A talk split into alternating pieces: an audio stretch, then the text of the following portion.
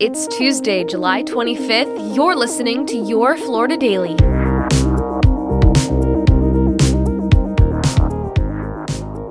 I'm Katrina Scales.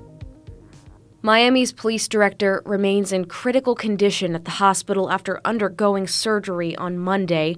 Authorities say Alfredo Freddy Ramirez shot himself in the head on I 75 after an argument with his wife. Earlier that day, police say they responded to the Florida Sheriff's Association's summer conference in Tampa, where someone reported that a man had pointed a gun at himself.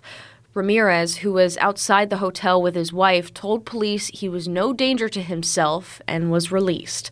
A couple of hours later, officials say the two drove off, and when Ramirez pulled over, he shot himself in the head. Ramirez was in the running for Miami Dade Sheriff and was named the police director in 2020. The U.S. Coast Guard has suspended its search for a man who reportedly jumped off a Carnival cruise ship off the Florida coast. Officials say 30 year old Jalen Hill went overboard early Sunday as the Carnival Elation was heading back to port in Jacksonville.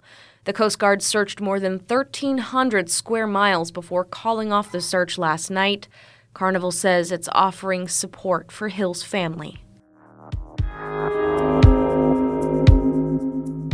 And researchers at the University of South Florida have transported 1,500 coral specimens to tanks on land as record breaking heat waves increase water temperatures and create a massive coral bleaching event.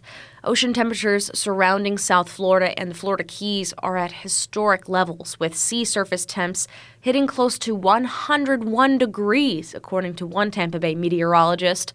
Typically, scientists say water temperatures at this time of year are in the mid 80s. USF's Keys Marine Laboratory is housing the coral specimens that were harvested in the past week from offshore nurseries and parent colonies.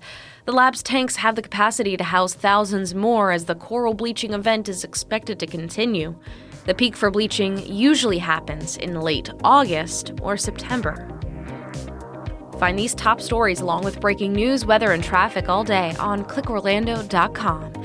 And now, a completely random Florida fact.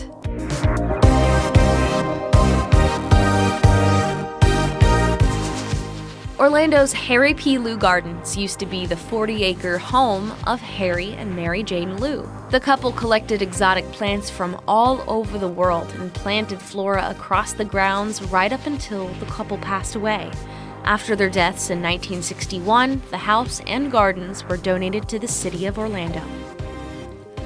Your Florida Daily is produced by News 6 WKMG in Orlando. I'm Katrina Scales. Subscribe for new episodes wherever you like to listen.